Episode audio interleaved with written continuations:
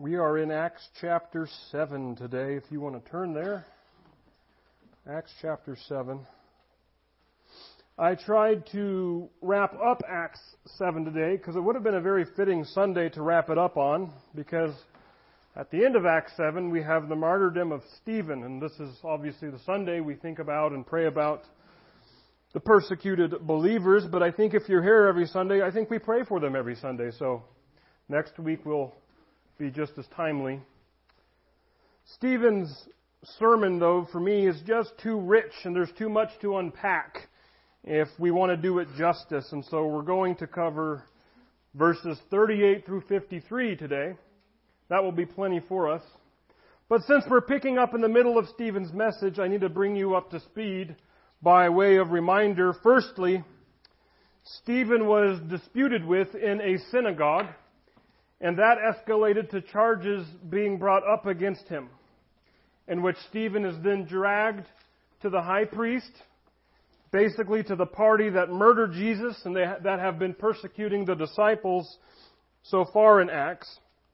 And those charges have to do with one, speaking against the temple, and secondly, speaking against the law. And so last week I began to walk you through Stephen's defense basically the sermon or testimony that he gave of the entire Jewish history to reveal that Stephen is really answering the charges that are against him by proving it from Jewish history. So in other words, he's saying, well, if the temple is so important and the law is so important, how is it that God covenanted with Gentiles, in other words, non-Jews, like Abram. The temple or the law wasn't around yet. and neither was Abram even near Israel. Neither did he ever set foot in Israel, but it was with him that God said, Hey, I promise to bless you with many descendants. Stephen is coloring his entire message to foreshadow Jesus. And so he's proving from Israel's history that, that God has a track record of working with people that just don't fit that prim and proper bill, right? So, Israel also has a history of rejecting God's anointed ones, just as they are about or have rejected Jesus. We remember Joseph is rejected by his brothers and sold into slavery. Only to turn around, Joseph does, and he saves his brothers and all of Israel from famine by being a ruler in pagan Egypt. No law there, no temple, just God's salvation. We remember Moses is rejected by his kinsmen after he admittedly murdered a, Egyptian that was bothering them. So he went out into the desert, but then he comes back and he saves the very kinsmen who rejected him.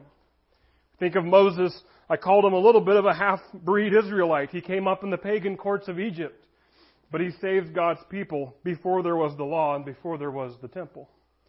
So now Stephen's speech is coming to a point.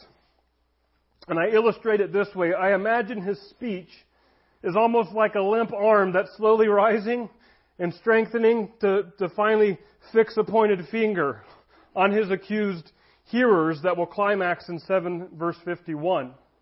But first we need to start in Acts 7:38. So if you're able to stand, I invite you to in honor of hearing God's word as we pick up right after Stephen reminds his hearers that Moses predicted the coming of a prophet like him. That's Jesus. So Acts chapter 7 verse 38.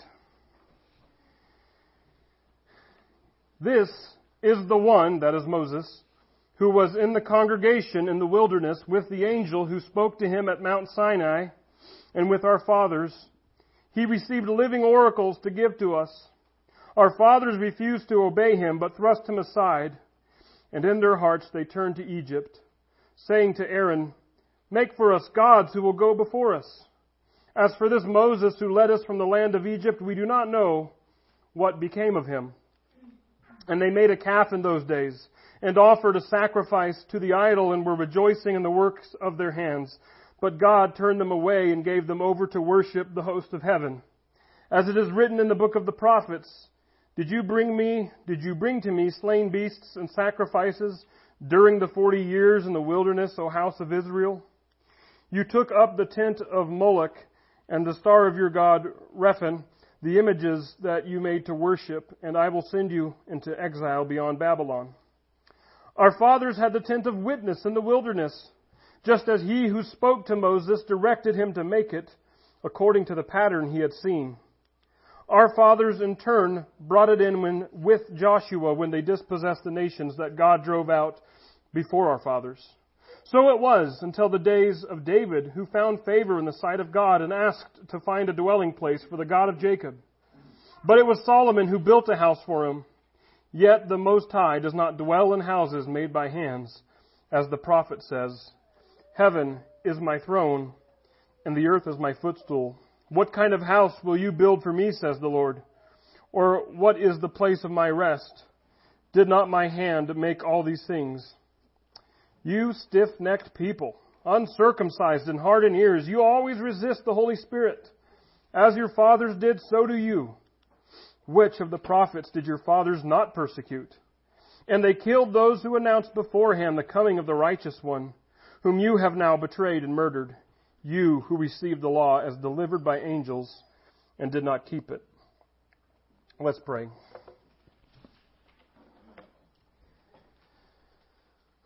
Father, uh, sometimes I'm guilty of coming to your word, and all I want are just practical tidbits on living. But here you are, here's your word, and you fill it with lots of stories that we have to study and understand and unpack. And I believe you didn't hand us an accident when you gave us the Bible, but you gave us these stories so we would understand and unpack. And in doing so, Father, I pray that your Spirit would reveal to us your word for us today that through our studying and time together, we would walk away knowing more about you, finding the answers you want to give us for the conditions we bring to you, and that we would love and serve you more because of it and love and serve others well because of it. Father, give us open ears and open hearts. Help us not to be stiff necked. Help us not to resist your Holy Spirit. We pray against the enemy, and we ask that you would speak and not I. We ask this in Jesus' name. Amen. You may be seated.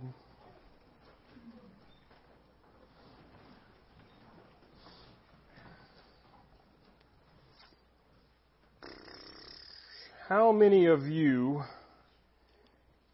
you just cannot, for the life of you, identify with Paul in Romans chapter 7? If you don't know what I'm talking about, let me jog your memories. Paul laments in Romans 7 and he says things like, Wretched man that I am, I know what's right, but I just can't do it. Or, uh, I know what's wrong, but I can't help doing that. I don't, I do what I don't want to do, and I don't do what I should do. And how many of you, that's just foreign talk. You're like, where is Paul even coming from? I'm perfect. I got this down. I never struggle with sinning. Paul just needs to come back to planet Earth. And I think we're all there. That was sarcasm if you couldn't tell. Or maybe we have all been there, if we're honest with ourselves. Either that or apparently the Apostle Paul and your Pastor Kevin live in an unholy vacuum. What's interesting and often missed though when people say things like, yes, Romans chapter 7, that's my life verse. it's always good to keep on reading and see what happens when the subject changes or when the topic is concluded. At the end of Romans 7 and going into chapter 8, Paul writes, Thanks be to God through Jesus Christ our Lord. So then I myself serve the law of God with my mind, but with my flesh I serve the law of sin. There is therefore now no condemnation for those who are in Christ Jesus. For the law of the Spirit of life has set you free in Christ Jesus from the law of sin and death. For God has done what the law, weakened by the flesh, could not do by sending his own Son in the likeness of sinful flesh, and for sin, he condemned sin in the flesh, in order that the righteous requirement of the law might be fulfilled in us who walk not according to the flesh, but according to the Spirit. Paul knows not only victory through Jesus' death and resurrection and the likes of Jesus pays my sin and Jesus becomes my sin and substitute, But also notice the words, Paul says, we now walk according to the Spirit. That is an active, ever-growing holiness and sanctification to hopefully where Paul was able to say someday, and you and I someday, hopefully we catch greater glimpses as we go about our Christian walk where we say, hey, I prayed today. I, I resisted temptation today. I didn't respond in my usual attitude when Kevin preached at me. I mean, maybe I'm living a little bit more in the righteousness of Jesus. Maybe I'm walking by His Spirit. Do you hear that? I showed self control today. That's actually a fruit of the Spirit. Does that make sense? So Romans 7 is a struggle that is overcomable. I just made that word up. A struggle that's overcomable. Well, why do I bring all this up? I find a lot of irony in this first part of Stephen's message that we're looking at today. He says, This is the one, again, Moses, who was in the congregation in the wilderness with the angel who spoke to him at Mount Sinai and with our fathers. He received living oracles to give to us. Our fathers refused to obey him, but thrust him aside, and in their hearts they turned to Egypt saying to Aaron, Make for us gods who will go before us.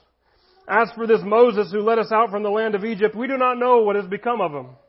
And they made a calf in those days and offered a sacrifice to the idol and were rejoicing in the works of their hands. If you didn't catch it, here is Moses finally at the top of Mount Sinai, finally receiving the law.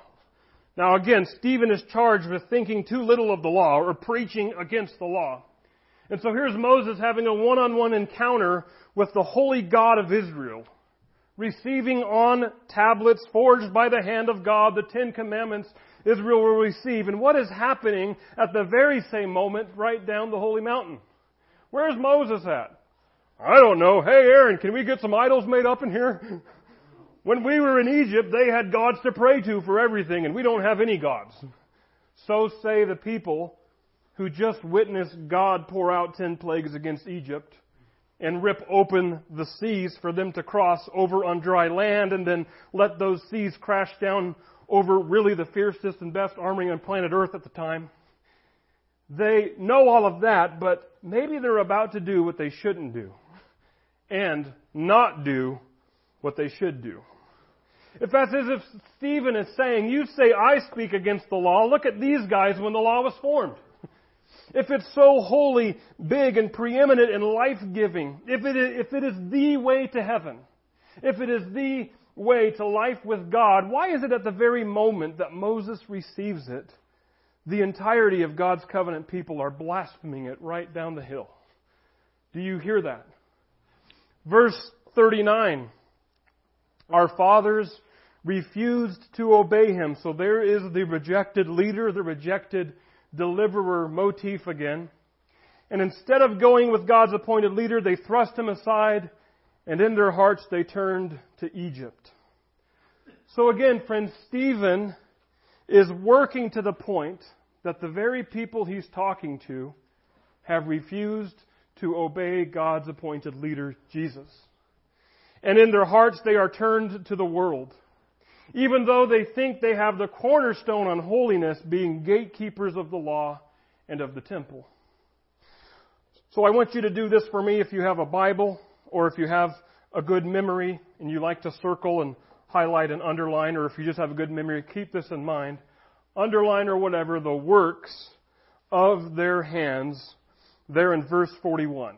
The works of their hands. And we remember that is in connection to the idols they made the works of their hands. We'll come back to that. So again, I brought up the picture at the beginning, figuratively, that Stephen's arm is beginning to straighten as he's going to make some more pointed warnings to his hearers. So he reminds them of the captivity and the exile here next in 42 and 43. He says, But God turned away and gave them over to worship the host of heaven, as it is written in the book of the prophets. Did you bring to me slain beasts and sacrifices during the forty years in the wilderness, O house of Israel? You took up the tent of Moloch and the star of your god, Rephan, the images that you made to worship, and I will send you into exile beyond Babylon. So Stephen is actually quoting Amos chapter 5, verses 25 to 27 here. And in it, Amos actually puts at the very end, I will send you into exile beyond Damascus. But by this time in history, Stephen's time, Babylon had become a generic term for judgment because it was such a big deal in the Jewish people's mind. So a general illustration contemporarily is this, the word hell. Some unwholesome, indecent sayings are go to hell, or there will be hell to pay. And what is meant, people really don't even think about this, is you deserve judgment, right? Well, Babylon was used generically like that, probably not as indecently, but in the Jewish mind, Babylon was a catch-all phrase that just meant very bad judgment. Does that make sense? And so what Stephen is saying is that the idolatry at the very origins of the same time that the law was handed down, since it was entertained, it ultimately led to Babylon, the ultimate judgment. When God's people started worshiping the host of heaven, that is the stars and the sun and the pagan deities that claimed to be in charge of these things, God in essence said to Babylon with it, if you catch my illustration. So, do as you please, here's the consequences. And Stephen is in essence saying, Do you want the law? Are you holy enough for it? or do you wrestle like our forefathers did with idolatry? And we're not just talking about idolatry, oh look, a golden calf, but idolatry of the heart, right? If my God is recognition and power, I'm going to bring offerings to my altars that give me recognition and power. If my God is food and comfort. I will make sacrifices at the temple of the fridge and the barbecue. And the sacrifices will be my own health. But that's okay because I'm worshiping the God of food. And to reject Jesus and his covenant is to invite what the forefathers invited by rejecting Moses and treating his law lightly. And that's just as what the forefathers did in Babylon came, so too does Jesus' contemporaries do in Rome's going to come. Do you hear that? And so after Stephen gave them that warning, he returns to the history right after Moses. And he talks about the conquest under Joshua in the kingdom of Israel, but his focus is going to be answering that charge about the temple now. So you noticed he just talked about the law again and how it was blasphemed at its origins, but now he's going to talk about the temple. And namely, really, what does God think about his need for a temple? we read in verses 44 through 50, he says, Our fathers had the tent of witness in the wilderness, just as he who spoke to Moses directed him to make it, according to the pattern that he had seen. Our fathers in turn brought it in with Joshua when they dispossessed the nations that God drove out before our fathers. So it was until the days of David, who found favor in the sight of God and asked to find a dwelling place for, God, for the God of Jacob. But it was Solomon who built a house for him. Yet the Most High does not dwell in houses made by hands. As the prophet says, Heaven is my throne, and the earth is my footstool. What kind of house will you build for me, says the Lord? Or what is the place of my rest? Did not my hands make all these things?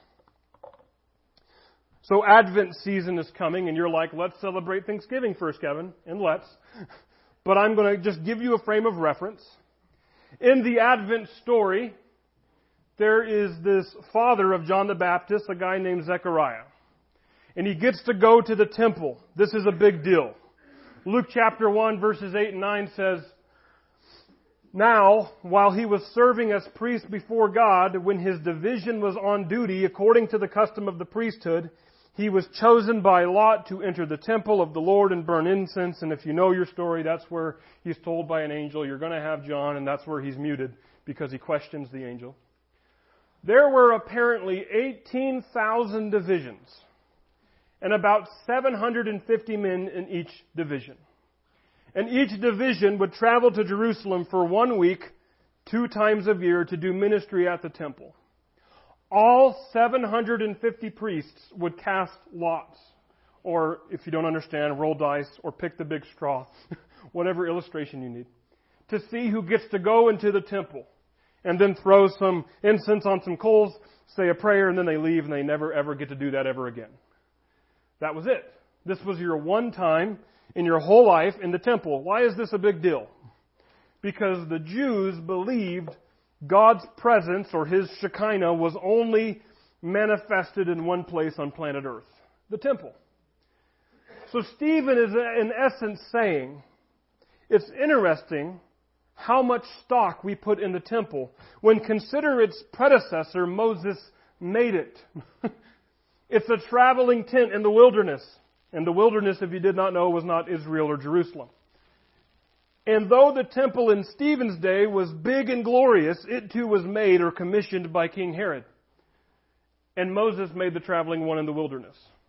So if you recall, we had 2 Samuel 7, 1 through 17 read to us, and we always seem to hear that at the prospect of the temple even being built, if I could generalize it, I feel like God is saying, okay, it's funny that you think you can build a house for the creator of the entire universe, but go for it. Gwen read for us what God said to David when he broached the idea of building a house for him. But we hear in Stephen's speech that Solomon built a house for him, and then Stephen reminds his hearers a very pointed reminder Yet the Most High does not dwell in houses made by hands. Now I want you to circle, underline, highlight, whatever you do with phrases, made by hands. We'll come back to that in a minute. But we move on as the prophet, and this time he's quoting Isaiah, says, Heaven is my throne, and the earth is my footstool. What kind of house will you build for me, says the Lord? Or what is the place of my rest? Did not my hands make all these things? So we kind of hear the irony here, don't you? You're going to build me a house, says God. Will it be big enough? Because while I'm, you know, residing in heaven, the home I built for myself, I'm resting your feet on your entire planet. Isaiah even takes it further. Now this is interesting. If you don't know this, Stephen lived in a day where there were not even chapters or verses in his Bible. And so for him to bring up the beginning of Isaiah 66, but he didn't cite any more of it than he did, I wonder if he's hoping that the Pharisees will call to mind what Isaiah did say. So again, we go to Isaiah 66. This is what Stephen told them in verses 1 and 2. Thus says the Lord, Heaven is my throne, the earth is my footstool. What is the house that you would build for me, and what is the place of my rest?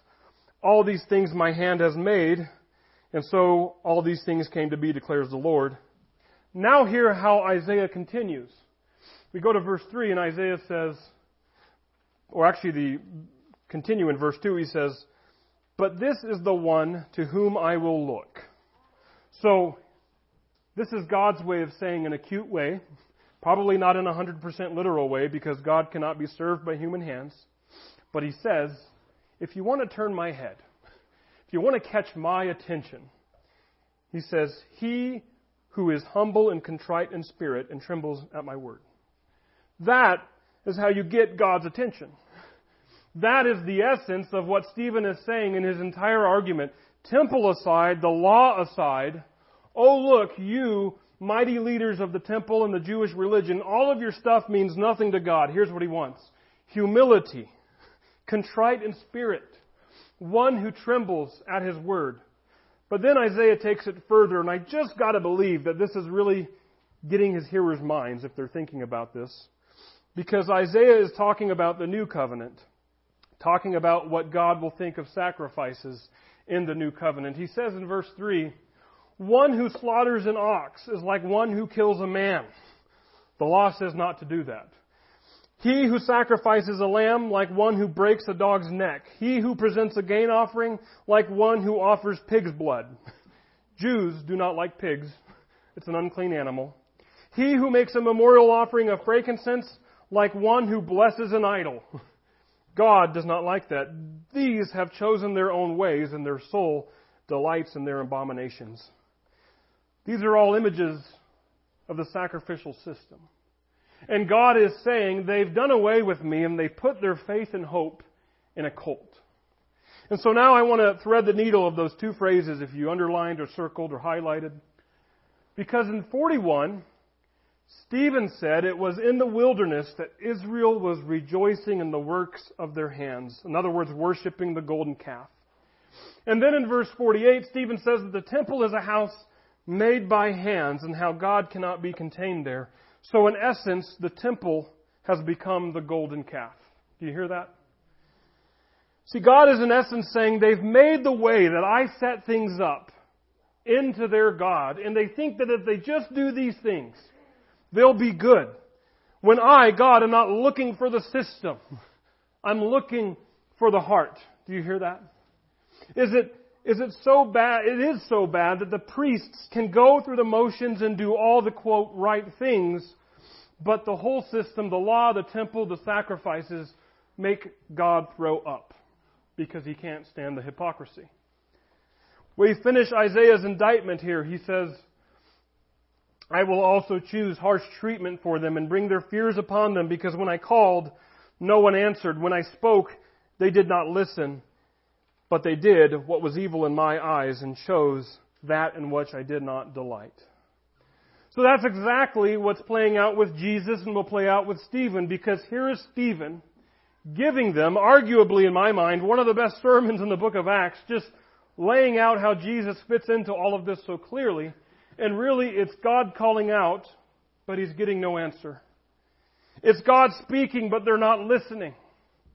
In fact, it's interesting whenever they finally moved to stone Stephen, we read in verse 57, but they cried out with a loud voice and stopped their ears. Don't tell us anymore! And they rushed together at him. When I spoke, they did not listen, says God in Isaiah.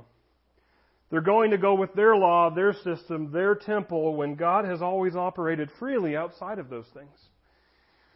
Well, with calling to mind Isaiah 66, now Stephen's arm is just straight out in front of him. The finger, the finger is pointed. Got those two mixed up. And we now hear what's been building. Stephen says, You stiff necked people, uncircumcised in heart and ears, you always resist the Holy Spirit. As your fathers did, so do you. Which of the prophets did your fathers not persecute? And they killed those who announced beforehand the coming of the righteous one, whom you now have betrayed and murdered. You who received the law as delivered by angels and did not keep it. I don't know if we fully grasp or appreciate the magnitude of this insult. It's insulting and offensive when heard by Stephen's hearers, but it's meant to convict because it's true. I mean, these are the highest authorities of the Jewish religion. No one ever comes to their house and say, can I speak to someone in charge? because they would answer, we're as high as it gets. and they're hearing from Stephen. He's not even one of the twelve. Just little deacon Stephen, uncircumcised in heart and ears. Uncircumcised, again, in the Jewish mindset, the greatest insult you could hear for Christians that is hearing you hell-bound hypocrite who really isn't saved. wow. They're covenant breakers. They're not abiding by the law. They're not faithful before God. They're not part of the holy people. The circumcision they have physically is representative of nothing spiritually, nothing realistically in their lives. And they're stiff necked. They're like a stubborn ox who's broadening his shoulders, not wanting to receive the yoke for its neck. They always resist the Holy Spirit. And then there is this shift from the entire sermon that Stephen has been saying, because he says, Which of the prophets did your fathers not persecute? Your fathers, not our fathers. He used to say our fathers. Well, naturally, religious people look to the scriptures and say, Abraham, Joseph, Moses, David, Solomon, nice people like me if I was in their time. I'd be like them. I would like them. But Stephen says, let me show you where I see you in the scriptures. You're Joseph's brothers selling him into slavery. You're the whiny Israelites holding up the promised land and ticking off Moses. You're the corrupt fake prophets who were saying, don't listen to Jeremiah. Don't listen to Isaiah. We're all fine. Don't listen to them. God's not angry at us. And they killed those who announced beforehand the coming of the righteous one, whom you have now betrayed and murdered, you who received the law as delivered by angels and did not keep it. So here is the lineage, says Stephen. Just like in our past, God anointed after God's anointed being rejected by their own brothers. Here is Jesus, the epitome of God's anointed. And here is God's anointed again being rejected by you, the rejectors. And then to top it off, Stephen says, again, I cannot overstate this, the people who do justice utilizing the very law, the authorities on the Bible in our day and age, we're talking about people who know Greek, Hebrew, and Aramaic better than the authors of the Bible themselves. Stephen says to them, You who received the law delivered by angels and did not keep it. So let me put it to you this way. Farmers, don't you love it when people who've never farmed tell you, well, here's how you should farm? Are you a little mildly peeved? The nerve you have on steroids is what these religious people are feeling. Who is this Stephen guy, anyway, telling us, the keepers, protectors, defenders, and teachers of the law, to tell us that we've missed the most obvious boat? We've missed the Messiah. We see why in the next verses that they only show us Stephen's death by the hands of these offended ones. But we're not ending on that today. Rather, today, I need to wrap all of this up, and it's simply this obvious. Stephen is, of course, right. he is about to die for what he said, but he's right. A few verses to tie this together. First, read here in John 1:14, and I used Young's literal translation because it has a weird word that's the key word, and that is, and the Word became flesh and did tabernacle among us, and we beheld his glory, glory of an only begotten Father full of grace and truth. We don't need the temple. We don't build houses for God because God Himself came to earth. Jesus is the temple. He did say, You destroy this temple, I'll raise it up in three days. Because we don't go to the temple in Israel to find the presence of God, we go to Jesus. And instead of resisting the Holy Spirit like the religious people, we receive the Holy Spirit. And instead of working towards our own righteousness, we become the righteousness of Christ. And as Jesus, our temple, and as people trekked to the temple to abide in the temple to be near the presence of God, so we abide in our temple Christ. And by abiding in our temple, we remain clean. But first, we are declared clean by Jesus. I love what he says in John 15, verse 3. He says, Already you are clean because of the word I have spoken to you. Do you hear that? God declared us guilty through the law, and God, through Jesus, declares us clean. You need to hear this. It's Romans 8 1 all over again. There is therefore no longer any condemnation for those in Christ Jesus. Because where religious people say, do this, keep this law, strive, work hard, be perfect, be holy, Jesus says, you're clean. Jesus is God. And if He says you're clean, guess what? You're clean. Hear that again, guys. Jesus is God, and if He says you're clean, you're clean. I would say He's the authority on these matters.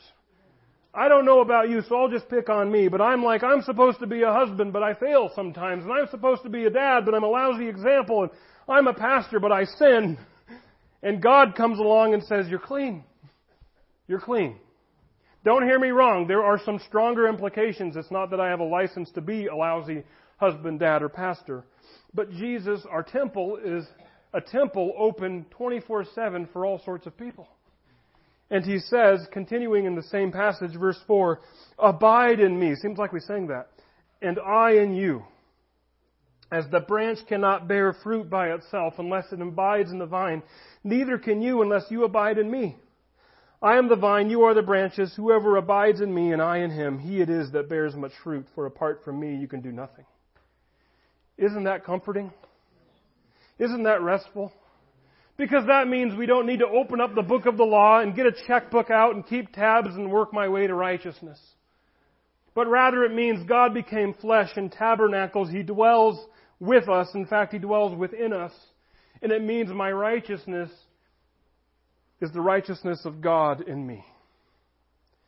That's what Jesus Himself, and that's through his apostles and through his Stephen, has invited the religious people over and over and over to.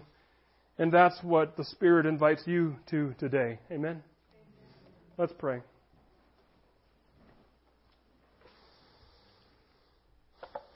Father, again, I'm fascinated that you've been writing a story since the world began. And everything in the scriptures, I say it all the time, but I'm still wowed by it, that everything points to you.